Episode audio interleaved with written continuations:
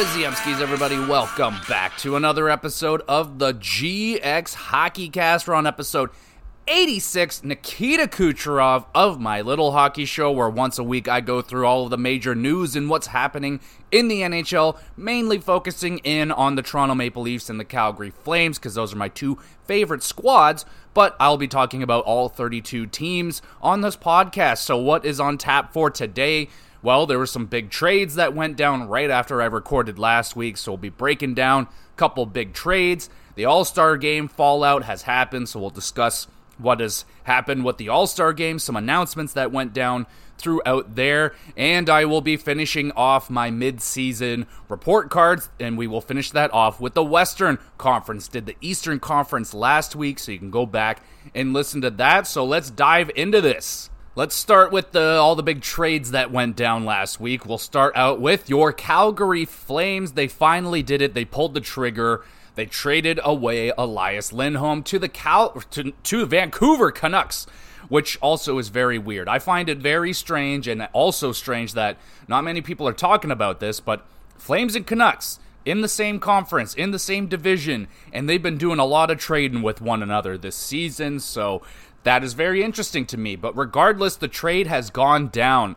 Vancouver Canucks acquire Elias Lindholm, and the Calgary Flames acquire Andrei Kuzmenko, Hunter, goodness gracious, that is a hell of a name, Bruce Wicks, Joni Jurmo, a 2024 first round pick, and a conditional 2024 fourth round pick. So, Again, it's very early into this trade, but I am very happy with how the Calgary Flames came out on uh, on the other end of this trade. So we got Andre Kuzmenko coming into the organization, and I know he has not been having a, a great season this year. He has found himself or found himself in the doghouse with Rick Tocchet, and his ice time's gone down, getting healthy scratched uh, fairly consistently throughout the season. And last year was an amazing season for him. He had like 38 goals, first season in the NHL, coming over from the KHL, and he looked amazing, looked absolutely amazing, and it was just gone this year. So honestly, I'm I'm very happy to see Kuzmenko coming over to Calgary, a new change of scenery He's got an opportunity to uh, tr- try and get a new, better relationship with the new coach in Calgary. And so far, so good. He scored a goal in his first game as a Flame on the power play in a victory against the Bruins. So that's a good sign. It's essentially money in, money out with that deal. Kuzmenko and Elias Lindholm's deals are very similar in cap space right here. Andre Kuzmenko, I do believe, has another year on that deal, which I'm good with. That gives uh, the Flames a top six option for next season as well. And I like I like the idea of Andre Kuzmenko with the Flames. They are desperate for offense. If Kuzmenko can become that 30 goal scorer again, that's going to help out the Flames a lot. And who knows if they can get his game back together and they get him back to that 30 goal, maybe 60, 70 point kind of guy, they can move him for a hefty price at next year's trade deadline and the offseason, something like that. I think the Flames are going to do a good job at getting Kuzmenko back to what he was playing like last year. Does he get to that you know that exact level that he was last year, almost a 40 goal guy. Maybe not, but I imagine he's going to be playing better than he has been with the Canucks this season. Uh, the other two pieces that were added, uh, Bruce, Zedzwix, and Jurmo, we won't know anything much about these guys at the moment, so we'll kind of let them bake in the oven for a little bit, and we'll get back to them in a few years. How's that sound? Okay. You get a 2024 first round pick, which I mean, it's it's Canucks. They're like first place in the league. It's it's basically a second round pick, but first round it has that it has the the name of a first round pick. So that's good. Um, not necessarily surprised that they threw that in there too, but yeah, first round pick sounds good, and a fourth round pick as well. I think the condition is if Vancouver makes it so far into the playoffs, something like that. So I think the Flames did very well, honestly, with that first round pick. I mean, the picks, the prospects, it's we won't know anything about that for a bit, but I think Kuzmenko could you know, we know that he's not going to have the defensive abilities that Elias Lindholm had, and he's also not a center, but I think um, it's not going to be that drastic of an offensive loss. Losing Lindholm, he wasn't having an outstanding season for the Flames or anything. So, yeah, I like what the Flames did. Now, with Vancouver, they get Elias Lindholm. That's it. They get rid of Kuzmenko, which, yes, it wasn't working with them this season. They get rid of that cap space. Bring in Lindholm. He already scored two goals and an assist, I think, in his first game as a Canuck. Looked great. So, yeah, I think I think both teams get what they want right here. If you want to call it a hockey trade, I guess, but Lindholm, that is going to help out the Canucks in their top six, down the middle, defensively. Lindholm's a great player. It's just that yeah, since he's lost, you know, Gaudreau and Tkachuk on his wing, he hasn't been that 40 goal, 80 plus point guy. So there's definitely a lot more skill on the Vancouver Canucks. So far, so good. So we'll see how it goes for Elias Lindholm. I think for both sides, I think Kuzmenko is going to do better as a Flame, and I think Lindholm is going to do better as a Canuck this year than he has as a Flame this year. So I like the trade for both sides, and I'm just very happy as a Flames fan to see that they they did the right thing, the Flames. They they needed to move off of Lindholm. It would have made no sense to re-sign him for nine million dollars for eight years or whatever. It's just not the position that the Flames are going to be in. I like what they did. So I'm happy. Canucks fans, I, I'm imagining that they're happy, that they're getting that confidence boost from the GMs. Like, okay, we believe in this team. Here's a reward for your great play. Here's a nice, shiny new Elias Lindholm. So there you go.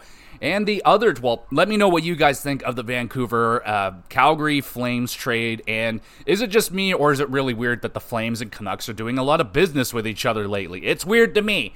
Now we get to the other deal. Winnipeg Jets and the Montreal Canadiens make a trade. The Winnipeg Jets acquire Sean Monahan, and the Montreal Canadiens acquire a first round pick in 2024 and a third round conditional pick in 2027.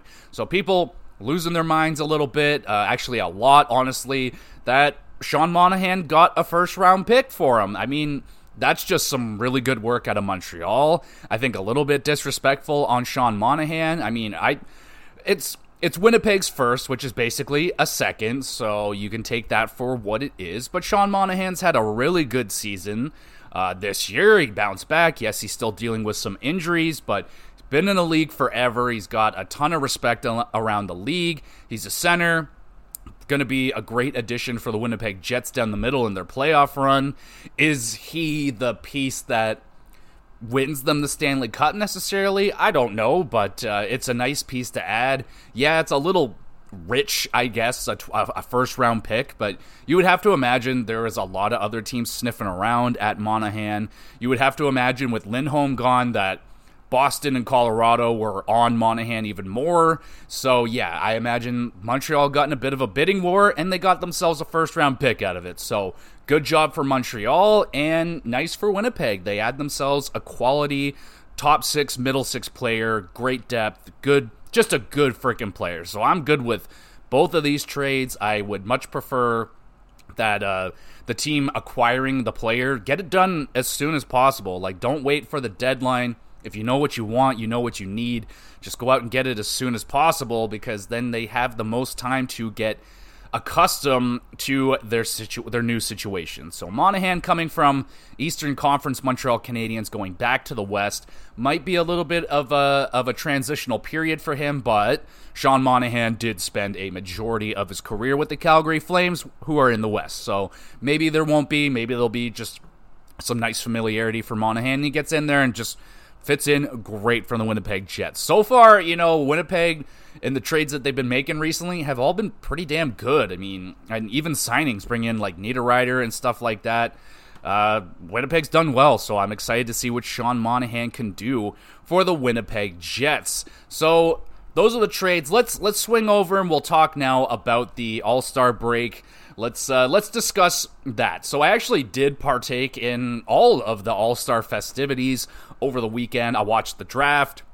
Now I didn't sit down and and dedicate my whole night to watching these things. Like doing some dishes, I was watching the the draft on the side, um, all the other stuff. I was I was generally doing other things, playing games, whatever. But I had the draft on in the background. Now I know it wasn't it wasn't great. It definitely wasn't great. I did have a couple of giggles. You know, there was a couple of solid giggles. Um, a lot of controversy around fucking Michael Bublé being on shrooms. I mean, good for him. Like, I would have been on shrooms too if I had to go to that freaking thing. But uh, definitely, like, it went exactly as we kind of expected it. All the Leaf guys drafted the Leaf guys. The Vancouver Canuck guys drafted the Vancouver Canuck guys. There was a ton of like awkward. I don't know what to do. I don't know who sh- who I should pick between the teams. Um, they had all the players mic'd up who were like doing the picking and the and the captains and stuff. A little bit of awkwardness there, uh, especially at the beginning when they like realized they're all mic'd up. I remember they picked David Pastrnak and they're like, "Are you gonna actually fucking play? You better play" and stuff like that. So it was it was okay. And then the skills competition, Connor McDavid wins. I mean, yeah, he designed, he helped design the whole skills competition. He's also more than likely the most skilled player in the NHL. So him winning it, not really all that big of a surprise, but I was fine with that. I thought the competition was okay. Everyone ragging on Kucherov for not giving the effort, but kind of like Kucherov throughout the weekend being the villain. I thought that was a ton of fun. And him giving it to everybody on the All Star game, that was also fun. But I don't know, the skills were okay.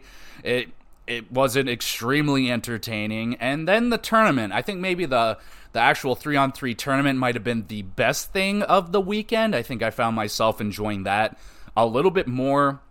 Team Matthews ends up winning the tournament, and Austin Matthews wins the MVP.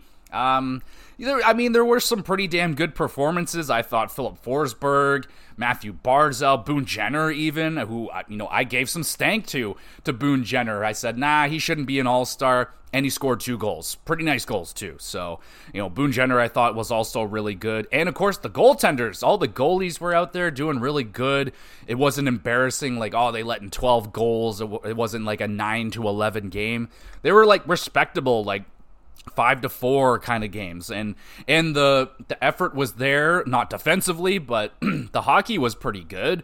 It felt like old school three on three where it was just honestly back and forth like consistent odd man rushes happening and it was a good pace fast hockey it was enjoyable i thought it was pretty good uh, the competitiveness was fine and yeah Austin matthews wins a million bucks mcdavid wins a million bucks people complaining like, "Oh, the rich get richer" and so on and so forth. But it was all to try and get a better performance out of the players, and I think they did.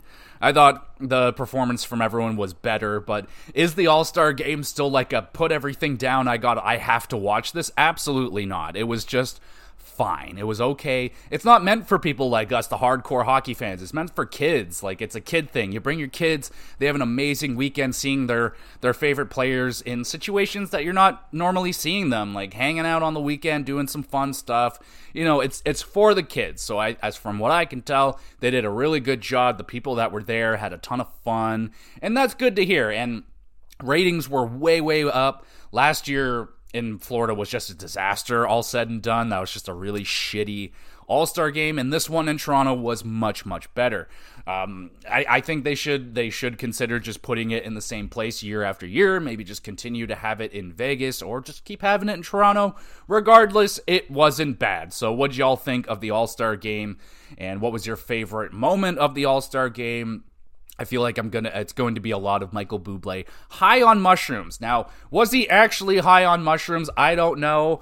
Um, probably like I mean, there's probably other people high on mushrooms too, and they're probably doing like the looking quickly side to side, like oh geez, like I'm I'm high on shrooms too. Hopefully nobody notices me, but Bublé just happened to mention microdosing or whatever the fuck. So now he's a now he's a shroom head. So there you go. It was pretty all right. The the celebrities as well I guess I'll mention them. They were okay. Buble was the best. Um, what's the other guy's name? Uh, I don't know. That guy, he was fine. Bieber with his big goofy coat was whatever. And Tate McRae was just sexy, downright sexy. I don't know who she is, but that performance, my goodness, that was that was some good stuff, and she seems like a nice gal. So yeah, let me know what y'all think of the All Star game. And we got some interesting um, what do you call it, announcements uh, from Bettman. You know, I watched that little interview with Gary Bettman and Ron MacLean. It was hard to watch. Like, Ron MacLean is such a pushover, and him trying to grill Bettman for answers is just like trying to watch a baby like fight fucking Jon Jones in the UFC or something. I don't know. It was it just wasn't a fair fight and Bettman just shut down almost anything that Ron MacLean tried to get out of him. But Bettman did say that the NHL is returning to, to the Olympics in 2026. So, yeah, a lot of excitement around that, but I'm not I'm not getting any excitement until I see them on the ice at the Olympics because this is what happened last time. Said we're going left the door open that they can back out at any moment up until the fucking final hour, and that's exactly what they did. So I'm not getting excited about that announcement until I see McDavid and Crosby and Matthews on Olympic ice. So cool that they announced it, but until it happens, I'm not believing it. And also in 2025, there will be a Four Nations Cup. So yeah, that's kind of just like a in-house NHL tournament. I don't know how they're going to set up those teams or whatever, what four nations are to be represented. You would have to imagine, like, North America, Europe, blank and blank. Like, I don't know how it's going to work, but regardless, more best on best tournaments, that's always good with me. And again, not really going to get too hyped up until I actually see the tournament happening with my eyeballs, but announcements are have been made. And also Bettman saying that he's confident about Arizona getting their arena situation all done. Also mentioned uh, the possibility of expansion. At this point, he's saying it's just like in, at talking points. There's no official this. There's no nothing. Nothing really moving. No nothing like that. But uh, the idea of expansion happening. I mean, yeah, it's going to happen. Is it going to happen tomorrow? Probably not. Is it going to happen next year? Probably not. But at some point, there will be a 33rd, 34th team added to the NHL. But some people did notice that Gary Bettman's confidence um, sounded uh, a lot less uh, than normal with the Arizona Coyotes. And I mean, at this point, it's uh, it's still not being handled very well. You would imagine. I think we're two years in now to Arizona playing into at this arena. The Mullett. Apparently, they're not selling out the Mullett anymore. Prices are very high over there, and they just need to get this figured out. And they still have no nothing's in motion yet and we're i think they said they're only supposed to be in that building for three or four years and we still got nothing in motion so not a good look not good but um, we gotta hope at some point the arizona coyotes get this shit figured out because you know there's a good enjoyable team there that i i i, I want to see get out of this and just be a fucking normal hockey team we don't have to talk about this shit over and over again but that's kind of what i got out of the all-star break and I can only imagine that one guy that didn't get a whole lot of enjoyment out of the All Star break was Todd McLellan, who has been fired as the head coach of your Los Angeles Kings. And yeah, census sounds like it's um, uh, unfortunate that McLen- uh, McLennan, is that his name? McLennan? Todd McLennan, getting fired here. It sounds like it's not his fault. He's a good quality coach. It's just they can't get a save right now. The whole team is just falling the fuck apart. The Dubois situation is getting worse and worse and worse. And yeah, it just seems like um, a lot of the blame now is starting to come to Rob Blake, their GM. And, you know, people have been on Rob Blake for quite a few years now. I feel like almost I don't know. It's been mostly, I would say, rocky with Rob Blake. He he did make some moves that seemed to make the fans happy, but now uh, at the point that the team is at, uh, it's it's not looking very good for Rob Blake in the future for him if he cannot right the ship after firing the coach. So uh, a lot of scrutiny being thrown at Rob Blake for bringing in players like Kevin Fiala and the Dubois trade, especially. So Kevin Fiala, they brought him in. Very talented offensive player, but doesn't really bring a lot to the 200 foot game. And that's kind of what LA's bread and butter has been. They've always been a very, very kind of uh, turtle team, very strong shell, very hard to penetrate this team, very good defensively. And then they started kind of getting rid of 200 foot players. They started getting rid of depth and they started bringing in highly talented players. They brought in Dubois, which was questionable at the time. Like there wasn't really a lot of smoke around Dubois joining LA. Like there was the idea, but everyone thought he was going to Montreal. Signs a big ticket with with the what's Los Angeles Kings, they make the trade with Winnipeg, and we're looking at how how good Winnipeg is doing right now with all the pieces that were added in that Dubois trade. They get rid of Dubois, which was a headache in that of itself, and now he's playing with Los Angeles, and very much look, so looks like a player that has secured the bag and doesn't really have to play up to those standards anymore. So it's looking, it's just really bad right now. Like Dubois is having a drop off.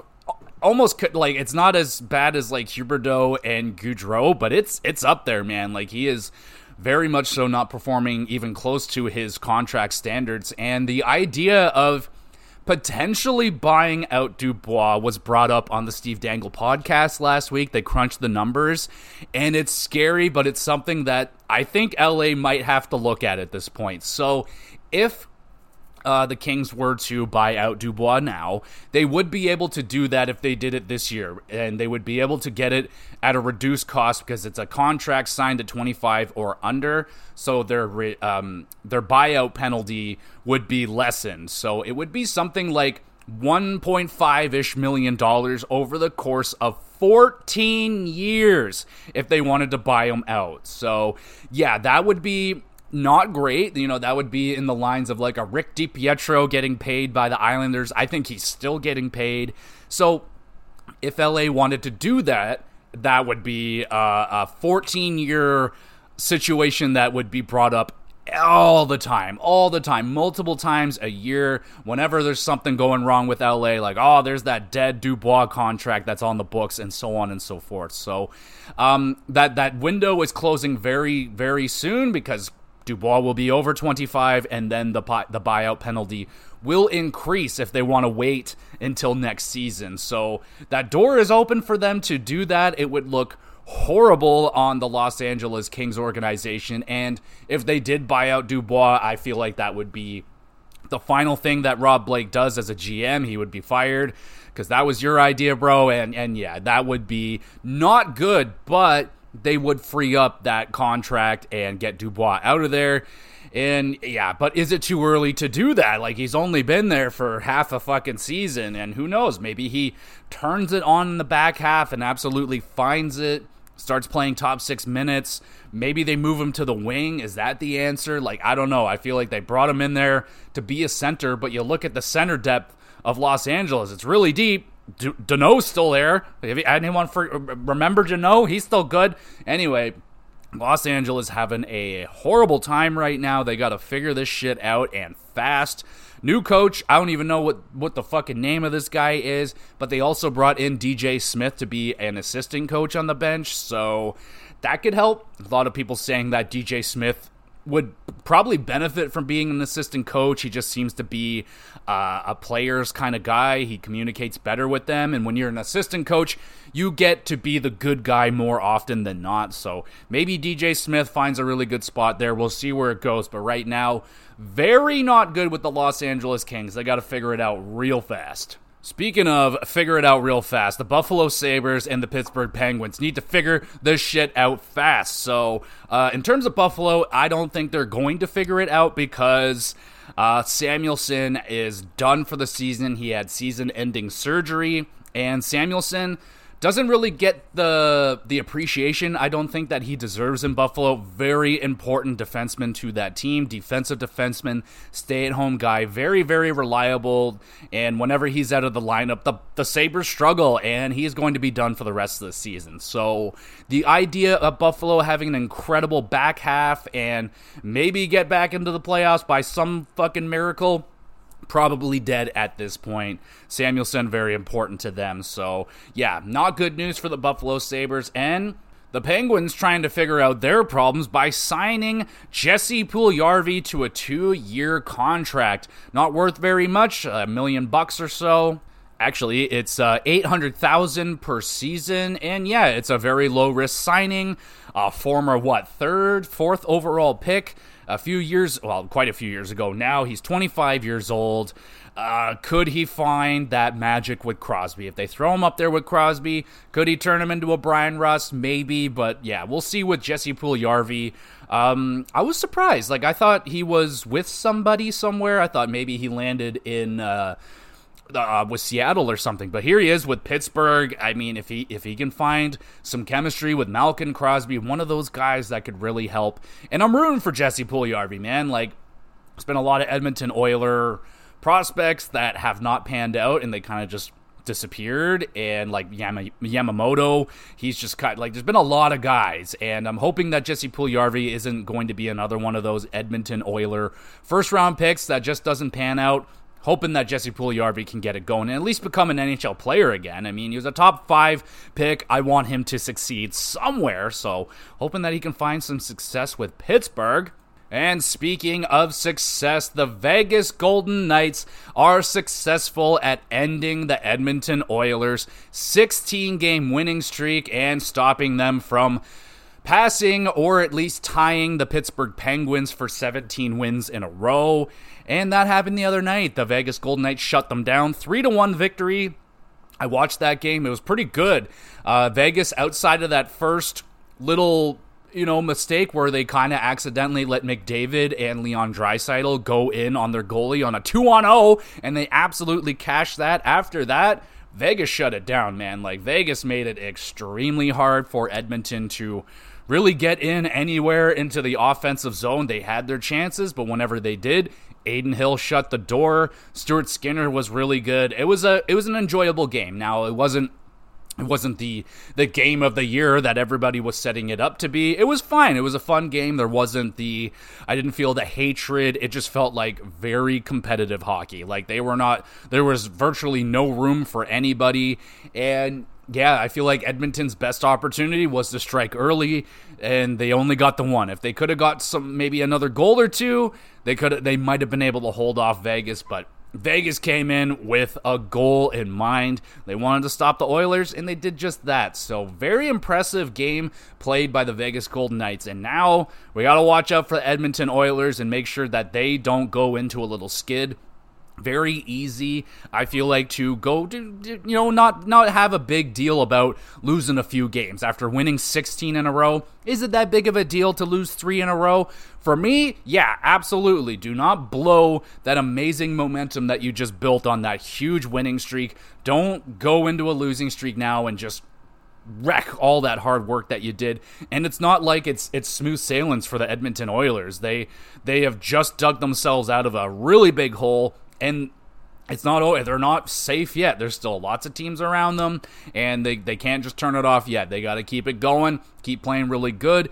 At this point in the season everybody is saying that the edmonton oilers is going to win the cup because they're the hottest team today but have they peaked too early? Did they just peak too early? Are they did that wipe them out? Is that going to make the back half less great or are they just going to continue dominating the league now that they know they can do it so we'll keep our eyes out on the Edmonton Oilers as we keep our eyes out on the 2018 World Junior Team situation that is ongoing. Uh, minor update with that. So, this one was rather interesting to me. So, uh, the teams that are involved with this Philadelphia, Calgary, uh, the other teams, uh, all the players that are gone for this situation away from the team, they have been granted cap relief for those players. So they won't be paying, I think they're still getting paid, but it's not going to be on their cap book anymore. So they're getting relief. They're getting a benefit out of that, which is interesting.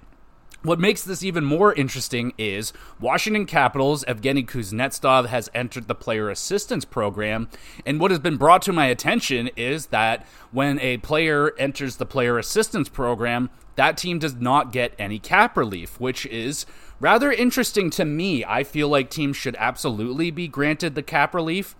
Uh, mostly, like, I know there will definitely be a possibility of tampering with that. I, I understand that. But uh, when a player is going into the assistance program, uh, there will be a, a, a, pressure in the back of their head uh, that will be like, hey, uh, great and everything that you're you know looking to better yourself, improve yourself as a human, do whatever you need to do and fix the problem. But also, you know, uh, you are making nine million dollars on the salary cap, and you're kind of you know hindering our team. You're not here, and you're still you know hindering our team with the money that you're making. So you know it'd be great if you return back as soon as possible. Yeah, great, thanks. So I feel like, you know, that would be, at least for me, you know, that would be something playing on my mind. Like, I'm, I would feel like a burden to my squad. Like, yeah, I'm not here. I'm not helping. I'm, I'm, I'm a burden to my team. My money is still affecting them and stuff like that. I, I would feel the urge to want to return as fast as possible, maybe even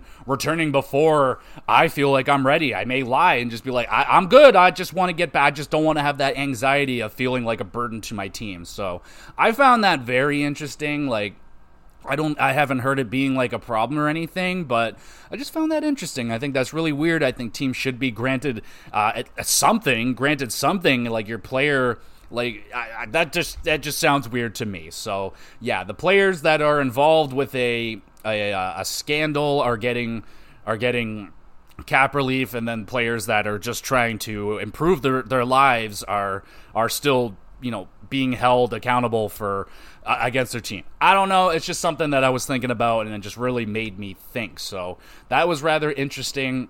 But regardless, hopefully that Evgeny Kuznetsov will get whatever help that he needs and take your time, man. Like just just get it done, get it done right. And you know, there's been a lot of stuff around Kuznetsov for years now, years and years and years.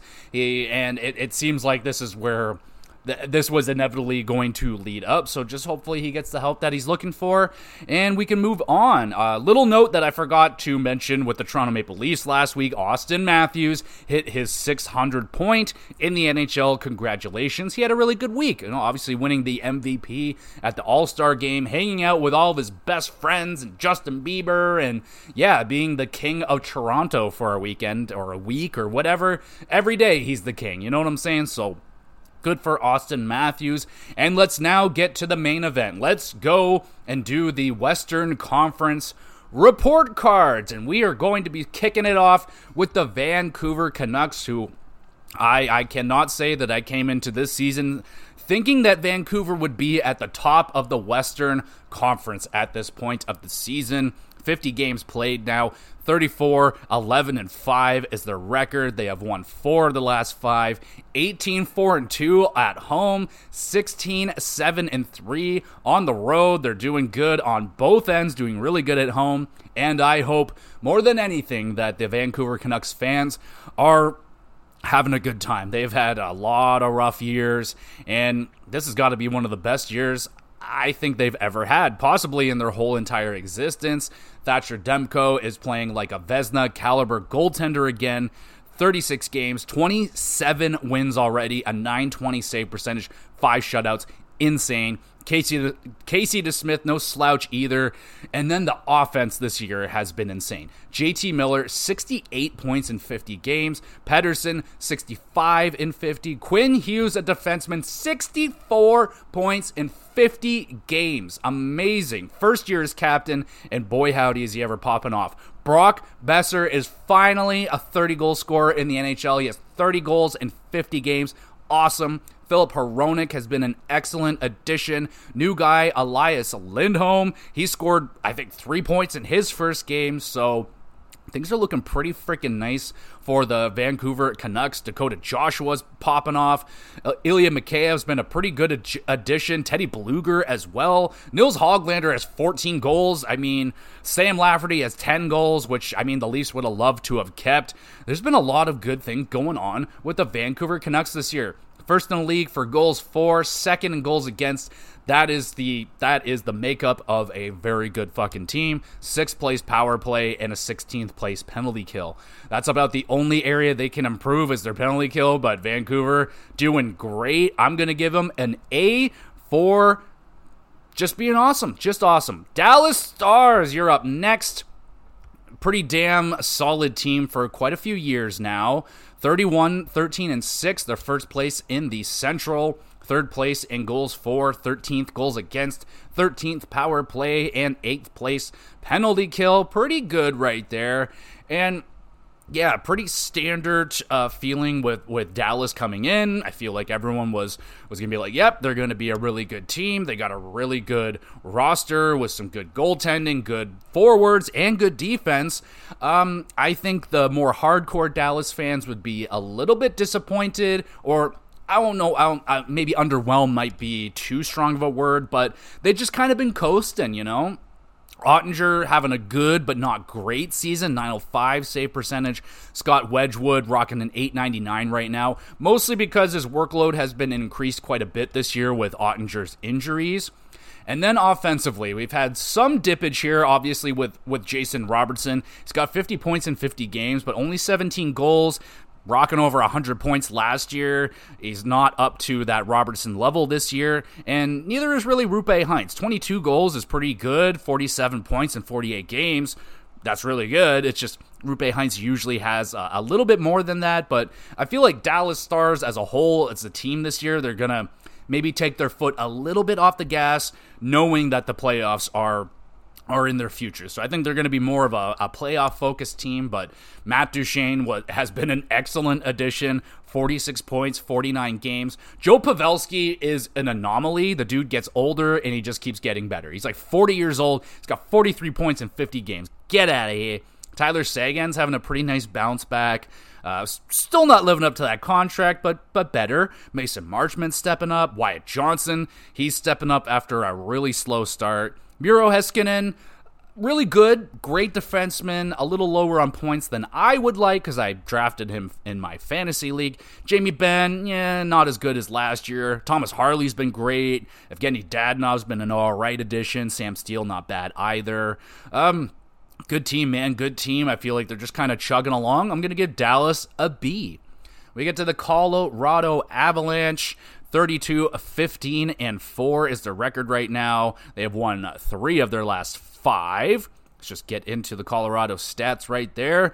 We got second place in goals for, 19th goals against, ninth place power play, and a ninth place penalty kill. Looking pretty good right there. And we know, we know about this roster, baby. Got Nathan MacKinnon shredding the league to just ribbons right now. 85 points in 51 games. He is tied right now for most points in the league with Kucherov, Mikko Rantanen. Uh, fairly far behind, but also an incredible season for him. 67 points.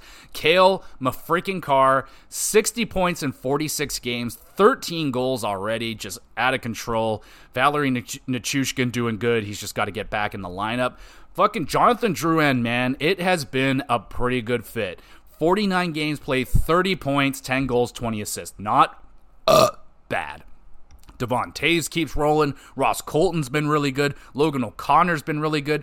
Ryan Johansen, kind of a disappointment. I, I will say that he's been a bit of a disappointment. Bowen Byram as well hasn't really taken that next step that we have been looking for out of him.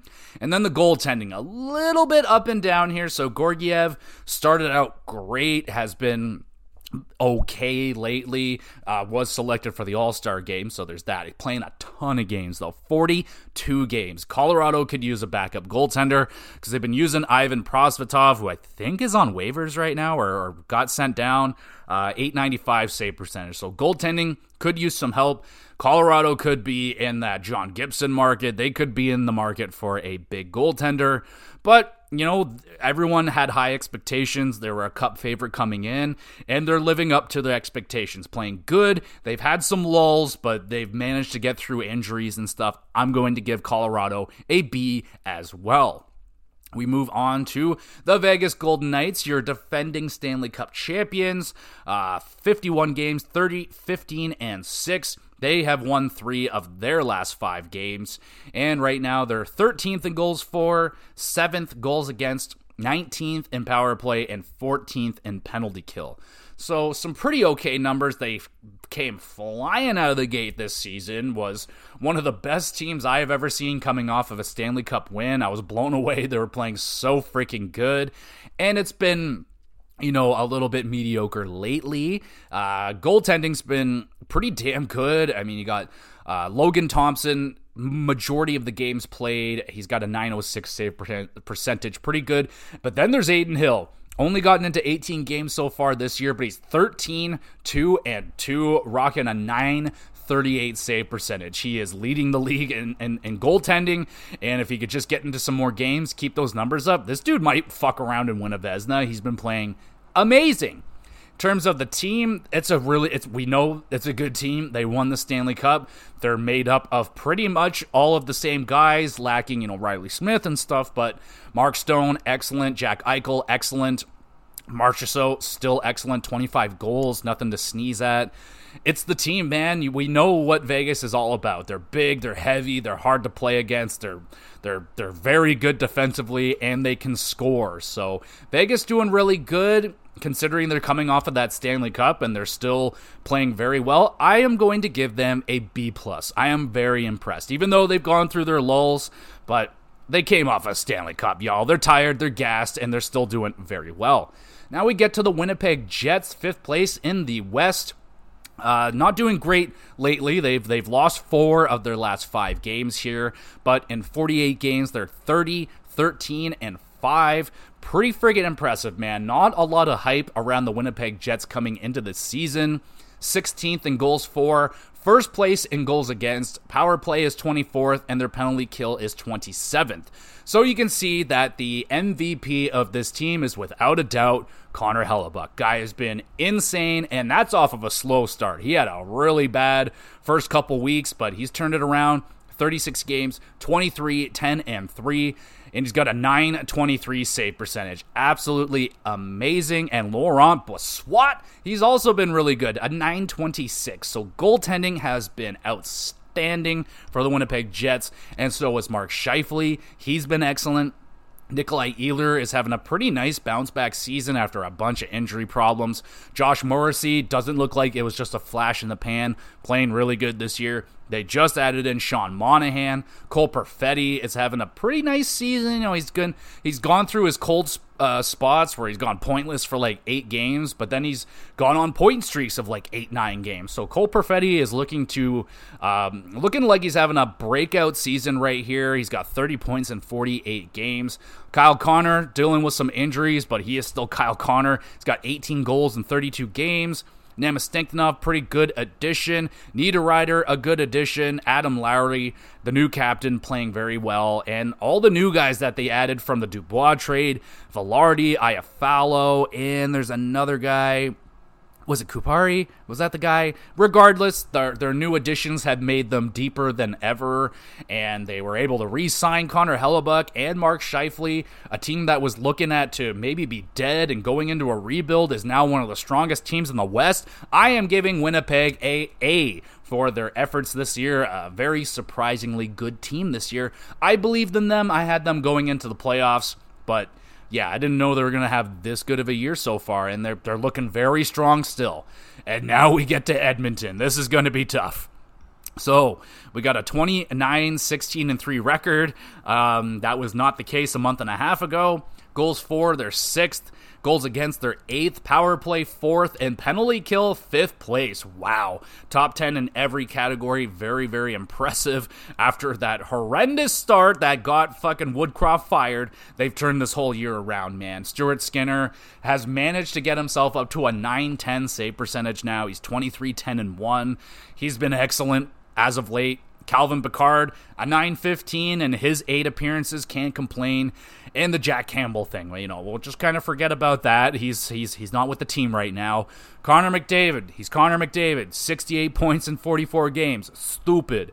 Leon Draisaitl, 58 points in 46 games, stupid. Zach Hyman has 30 goals in 45 games. Stupid. 47 points. How you doing? Nugent Hopkins been excellent. Evan Bouchard excellent offensively. Evander Kane doing his part. Warren Foegele, an animal. Matthias Ekholm, one of the best additions the Edmonton Oilers has ever done in their history. Ryan McLeod, he's fast. Darnell Nurse, he's Darnell. Cody Ceci, he's Cody Ceci. Regardless, team top to bottom has improved so much since this this turnaround. They got Corey Perry here now, so that's going to make them even harder to play against. Connor Brown, can you please score a goal for the love of God? I, I love you and I just want you to score a goal, please.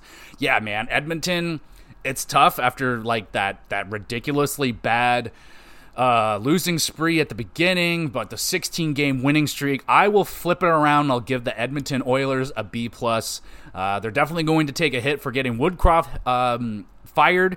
Uh, was no reason for them to have that shitty of a start, but I don't know. I guess they wanted to have some animosity thrown into their season, but yeah, Edmonton doing really good right now. Then we get to LA. The um oh boy, uh, kind of a little bit of the opposite lately. Great start. Uh, 15th place. Oh, oh, sorry. Let's start with the record 23, 15, and 10 now. Fourth in the Pacific. 15th place on goals for, 6th place goals against, power play 16th, and penalty kill is first in the league. So, uh, interesting team. Very, very interesting team is the Los Angeles Kings. And starting with their goaltending, Cam Talbot. A recent All Star, not so much an All Star anymore at this point. 14, 13, and 5, a 9 11 save percentage, which is good. Nothing wrong with that, but his play recently, along with the whole team, has not been up to snuff. But then all of a sudden, we get the emergence, the re emergence of Big Save David, David Rittich. all of a sudden playing out of his mind. He's played 11 games. He's 5 1 and 3. He's got a 925 save percentage. So if he can keep that up, he might be able to save the Los Angeles Kings. And who would have thunk it? Dave freaking Rittich is going to be the savior, potentially. And then offensively, I would say the whole entire team has been a letdown. Uh, Kevin Fiala, he's got 43 points, a minus six in 48 games. Adrian Kempe, he's got 43 points. He's been okay. Anze Kopitar, he's been okay.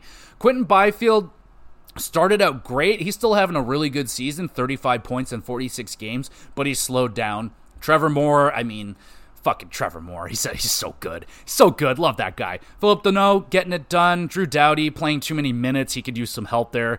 And then the biggest disappointment on the team, Pierre Luc Dubois, 20 points in 48 games and a staggering minus 16, which is by far the worst on the team. So, Luke, they got to figure out Pierre Luc Dubois. They got to figure out this guy because he is wrecking this team. And uh, they also got to figure out Arthur Kaliyev. They got to figure out what's going on with that guy. Carl Grundstrom should be producing more than that. They got young players in the system that haven't made an impact on the team yet. Clark Brandt and Alex Turcotte looking for more out of those guys. But yeah, recently the Kings are struggling really hard uh, with the play of Big Save Dave, they have been playing better lately. They have won four of their last five games, which is great.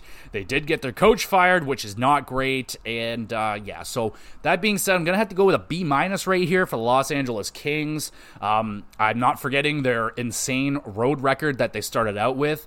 Uh, it is now, I think it was 11 and 0, right? They're now at, a, at 15, 6 and 4. So yeah, they picked up a lot of extra losses now on the road. Their record is still good on the road, but it's they're not like the road warriors they were, and they got to figure out how to win games at home. Los Angeles B minus. St. Louis Blues, a team that I had more confidence in, I feel like, than most people coming in. Uh, yeah, and it seems like most people were right. 26, 21, and 2, fourth place in the Central, 26th in goals for, 17th goals against, 25th in power play, and 21st on the penalty kill. Um, Honestly, I think goaltending may be one of the most surprising things of this team. Binnington and Hofer have been playing very good. Both got a, well, 908 for Benner, 909 for Hofer, 35 games for Binnington, and 18 from Hofer. Um, I really don't know who the starting goaltender is at this point. I still think it's Binnington. People think it's Hofer. I don't know. Like, Binnington hasn't lost the net, I don't think, this year. If anything, he has earned the net. He's been playing great. Um, Rest of the team, I mean, Robert Thomas has been playing really well. He got selected to the All Star game. Pavel Buchnevich has been pretty good. And then, yeah, the rest of the team's kind of been a disappointment. Kyrou is not playing up to his standards. Brayden Schenn not playing up to his standards. He's a minus 17. Kevin Hayes, a decent addition, but, you know, 21 points in 49 games. Uh, probably expecting a bit more. Brandon Saad, eh. Corey Tr- Krug, eh. Yeah, just a lot of eh going on. Like, Jake Neighbors, 15 goals in 49 games, only four assists. Um, an, an interesting season going on there. Colton Parayko, what's going on with this guy? They're going to trade him. Kapanen, I was expecting more out of Kapanen. He's only got 13 points. Uh, Jacob has only gotten into 21 games so far, only two goals, six points total, a minus seven. So that hasn't really worked out as well as I hoped. Uh, yeah, man, St. Louis has kind of really just been putting along, uh, not really getting much momentum at all throughout the season. I'm going to give St. Louis a C. I think they've been better than most people have expected, but I've expected them to be a little bit better than this. So I'll go with a C. They've been meh, kind of just meh. We get to Nashville now. They've lost three, four of their last five games. Currently rocking a 26 23 and 2 record, fifth place in the Central. Two or uh, 19th place in goals for, 20th in goals against power play, 20th penalty kill, 25th. So they're not really thriving in any one thing. We know that Juuse Saros not really having a Juuse Saros like season right now, a 903 save percentage through 40 games played. He's playing a hell of a lot. Uh, Kevin Lankinen not doing a whole lot of helping with an 895, but Askarov in his two appearances has a 943.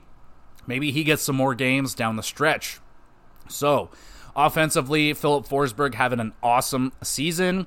I'm curious to see if he's going to have that that usual Filip Forsberg back half where he just goes insane. And he's had a great first half 51 points in 51 games, 24 of those are goals. Doing good. Roman Josi, great season, 51 games played, 45 points as a defenseman. Ryan O'Reilly, 42 points in 51 games. Very good addition. I think he fits in perfectly with that team. Gustav Nyquist playing pretty damn well. And then the rest. I mean, some of the younger guys like Novak's been pretty decent. Tomasino has not been bad. Uh, I know Tyson Barrie doesn't really want to be there. He's not having a really good season right now. Cody Glass, uh, you would hope for more out of him. He's only been in 23 games only got three points and a minus 12. So not great, but for so- somehow Nashville continues to kind of keep themselves in the mix. Do I think they're a real threat for the playoffs? I mean, if they get in there, I mean, Juuse Saros is, is always has that game stealing potential. But um, yeah, I don't know. The team is very eh, but uh, the Ryan O'Reilly addition's been pretty good. I'm gonna. Say, I don't know. It's hard to judge. This team's been very much so in the middle, similar to St. Louis. They haven't really gotten a lot of great momentum. They've had some good weeks, some bad weeks. I'll give them a C as well, kind of hitting right in the middle. And we get to Seattle up next. 50 games played. They're 21, 19, and 10. Currently fifth place in the Pacific. Uh, Goals for, they're 27th in the league, goals against 10th. Power play 15th, and penalty kill 20th. Ah, oh, Seattle. So they had their big old winning streak, which was interesting. Uh, they've definitely fallen off since then, but Joey Daccord, absolutely the story of this team right now. He's stolen the starting goaltender job 34 games played. He's got 15 wins and a 921 save percentage. Outstanding. Very, very good play out of Joey Daccord. Who knows where this team would be right now if they didn't have Joey Daccord playing and they were stuck with Philipp Grubauer, who is an 884. Just unplayable. Get rid of this guy. Sucks. Uh, Oliver Bjorkstrand's having a pretty good season, but no one on on on the Kraken are really having an outstanding offensive season. Bjorkstrand leads them with 40 points in 50 games. Vince Dunn's having a nice season for a defenseman. He's got 37 points in 46 games. That's pretty good. Uh, McCann's got 20 goals, but yeah, offensively, no one's really, really doing anything crazy. They would really like to have Burakovsky healthy and playing. That would that would help them out, but that's not that's not how it's going. Shane Wright's only gotten into three games, no points there, so that that situation is still ongoing. Uh, I'll go with a C minus for for the Kraken. Uh, definitely disappointing after the season they had last year. They did have that 10 game winning streak, but I feel like that's probably going to be their highlight of the year. Now we get to Calgary. My Calgary Flames. It's been a disappointing season, man. 23, 22, and 5. They're sixth place in the division, and they're starting to sell off pieces. Uh, 17th place for goals for, 14th goals against, power play 26th, and their penalty kill is third place. Shockingly good. We get to the stats of this team. Well, we know that Markstrom has been playing very well through 30 games. He's got 15 wins, a 913 save percentage. If he gave the Flames that last year, they would have been in the playoffs easy peasy. Not the case so far, but Markstrom's been good. Dan Vladar, not so much. And then Dustin Wolf in his five appearances, he only got the one win. He's an 893, but still looking like Dustin Wolf will be the future in net for the Calgary Flames. Now, when it comes to offensively, uh, no one's really blowing me away other than Blake Coleman and Yegor Sharangovich. These two have been highlights for the team offensively. Both men have 20 goals apiece in 50 games. I'm impressed, man. Sharangovich, he's already got 20 goals, which was like, I was hoping 20, 25 goals. He's already at 20 in 50 games. So, very impressed with what Sharangovich has been able to do with the new team. He's a minus 14, which isn't good, but he's got 20 goals. And Blake Coleman finally starting to live up to that Blake Coleman that I was hoping we were going to get a few years ago 20 goals, 20 assists, 40 points. I mean, guy's having a career year. And then there's the Huberdeau situation. Oh my God, what? $10 million. He's got 29 points and a minus 14. Not good. Just not good. Mackenzie Weegar's having a pretty nice season. Anderson, not bad. Andrew Miapane, or Mangiapane, eh. Noah Hanifin, eh. Uh, Connor Zary, you know, the younger guys, he's got 24 points in uh, 40 games. Pretty good, not bad. AJ Greer's played pretty good. Adam Ruzicka played playing pretty okay. Dylan Dubé, well, he's gone now. We'll just kind of go over that one. Matt Coronato, a little bit disappointing. I can't say it's extremely disappointing because he's a young player. 15 games. He, he only got the one goal. And uh, just hoping that, you know, Matt Coronato, he'll bounce back and he'll become a, a good goal scorer for, for, the, for the Calgary Flames. That's what we're talking about. Uh, they've already traded off uh, Zadorov, he's gone. Just traded away Lindholm, he's gone. Brought in Kuzmenko, who I think could be a nice fit for the Flames down the stretch. We'll see where it goes. And there should be other pieces now that Lindholm's gone. Good chance they move off of Hanifin, and who knows who else. Uh, also, nice to note that Kylington is back in the lineup now after being away from the team for like two years. He's only gotten into three games, but really good to see him back in the lineup. Flames have been really disappointing for me personally. I'm going to give him a D plus. Um, I, I, will admit I'm being harsher on the Flames, but um, it's just been disappointing. Actually, I'm, I might I'll make go C minus just because they did trade away Lindholm, which is what I think they needed to do. I'll go C minus. C minus for the Flames. Go to Arizona now, 23, 22, and 3, sixth place in, a, in the Central. Um, 21st goals for, 15th goals against, power play 14th, and penalty kill 18th. So nothing detrimentally bad, uh, nothing very, very good, right? So yeah, kind of classic Arizona hanging around the lower mid area, but Connor Ingram's been a story for them. Guy's been outstanding. 916 save percentage through 32 games, 17 wins.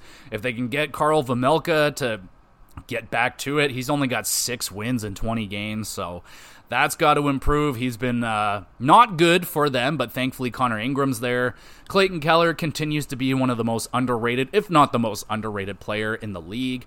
Uh, Maccelli has been really, really good for them this season. Lawson Crouse, another player I feel is extremely underrated, especially what he brings to the to the to the team. Man, he's a big old power forward. He hits, he shoots, he scores. He does a little bit of everything. Love that guy. Nick Schmaltz also really good.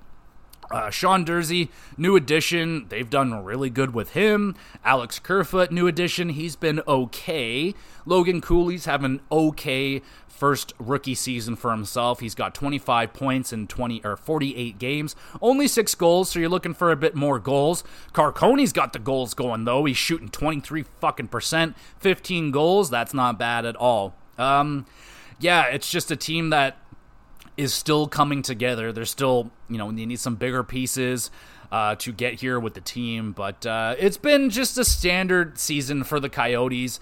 I can't say there was a lot of expectations. They're not shooting over the moon. They had a good start, but they're starting to fall back into typical Arizona Coyotes uh, area. So, with that being said, I'll give them a C because there's never a lot of hype around Arizona. Minnesota. Got Minnesota here, 49 games played, 21, 23, and 5. They are seventh place in the Central Division. I imagine not where they would like to be right now. Goals for 18th, goals against 25th, power play 17th, and penalty kill 30th. Doing really bad with the penalty kill. And yeah, it's just been a disappointing season all around, man. Filip Gustavsson not having the season that he had last year. 896 save percentage through 29 games. Marc Andre Fleury an 897 through 23 games. So goaltending hasn't been great. Kirill the Thrill hasn't been quite Kirill the Thrill. Like he's got 45 points in 42 games, which is really good. But you would be expecting a little bit more out of Kirill. Uh, Joel Eriksson Ek, I think, is having a great season. Matt Zuccarello having a great season for his age.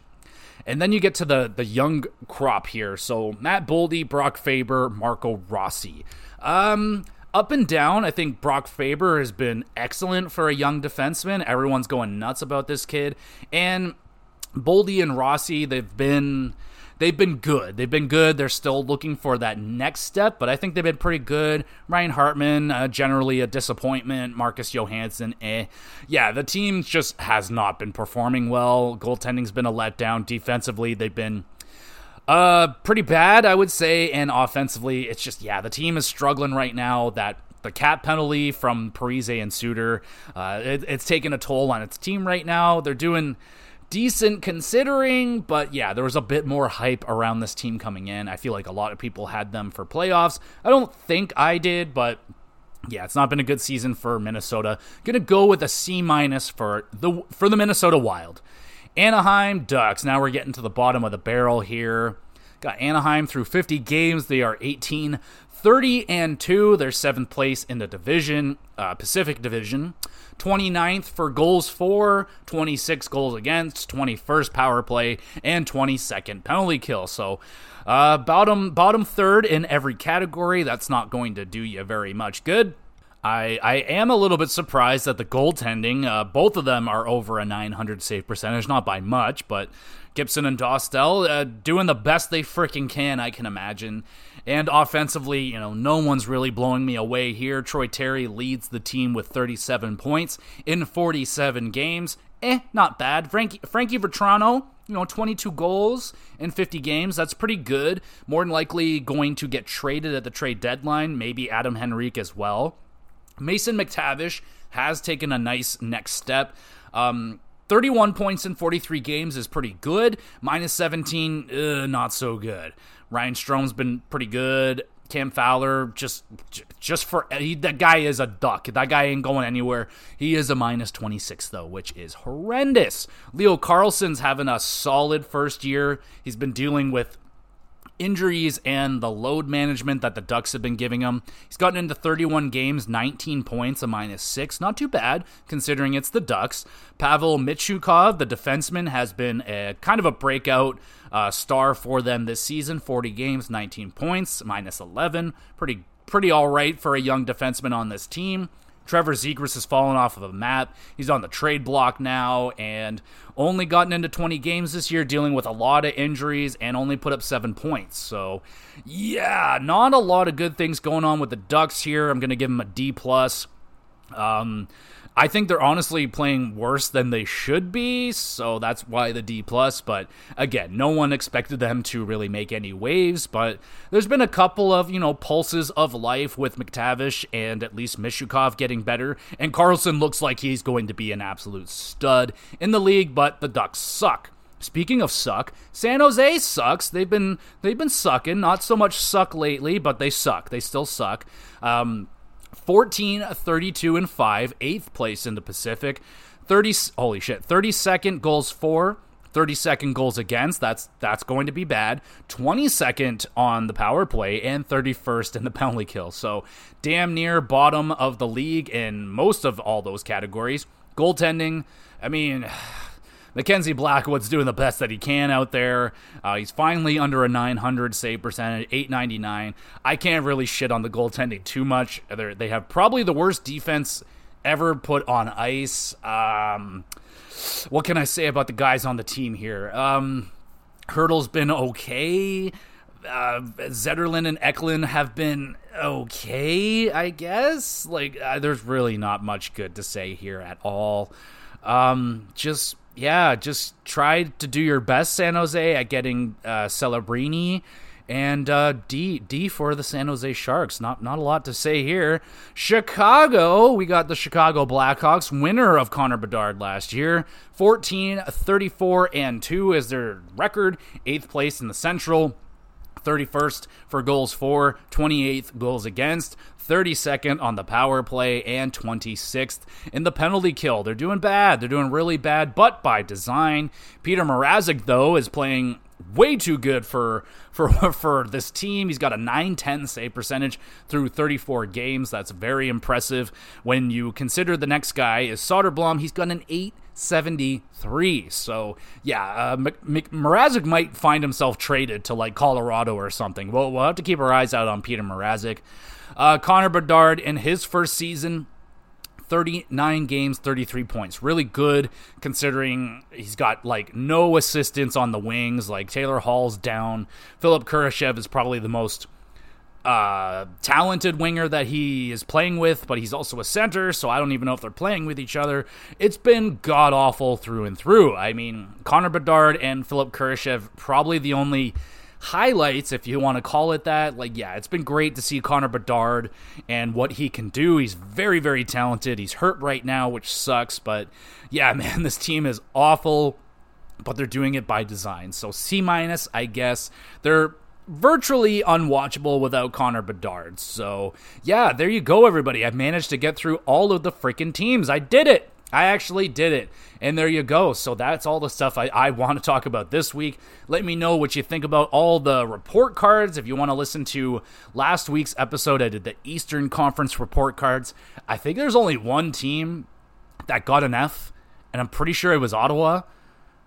I think. Uh, anyway, yeah. Oh, overall, you know, it's it, there hasn't been teams that have been like very bad. Like like this year, it's there's more. What's that word that they like to use? Parity in the league. Like I feel like it's a lot more tightly knit. Other than like those three teams, like Chicago, Anaheim, San Jose, I feel like you know there's a lot of lot of grouping in the middle. There's not teams taking off with it like Boston did last year. There's some good teams, but yeah, there's definitely been some disappointment with teams this season. But yeah, what do you guys think of the report cards? What do you think of the All Star break and all of that crazy stuff? And there you go, everybody. Thank you so much for listening to the Hockey Cast. You guys are awesome. You want to be even more awesome, though? Hit that like button, hit that star rating, review the podcast, do whatever you got to do for the little guy over here. It only takes a moment of your time, and boy, howdy, does it ever help me out a whole bunch. So if you could do that, please and thank you. Very much appreciated in terms of what's going down with the with the GX Plus cast this week. Uh, should be just a nice normal wrestle recap this week. I don't think there's any big pay per views going on, so I can I can take it easy with the wrestling. Uh, gaming, I want to do a list video this week. Rather, I don't know, more underrated games, top ten franchises that I, I like, something like that. Gonna do do that, and yeah, we'll be back again with the Hockey Cast next week's with whatever the fuck is gonna go down this week. Probably some more crazy stuff is going down as I speak because big NHL news always goes down once I'm done recording. So that's the way it goes. That's just the way it goes. So apologies if something big is happening right now and I'm not talking about it, but there you go. That's the show, everybody. You guys are awesome. Make sure you're following along on Twitter. There's a YouTube channel, Gamer GX Videos, where I upload all of these episodes. You can watch them. Great place to drop a comment. You got any questions, concerns for the podcast? To wrestling, video games, hockey, general podcasting questions, questions in general, send them on in. I would love to answer them live on the podcast. Be a ton of fun. Got to answer my first question last on the last uh, WrestleCast. That was a lot of fun. So there you go. Thank you everybody so much for listening. We'll be back again with some more GX Plus Cast.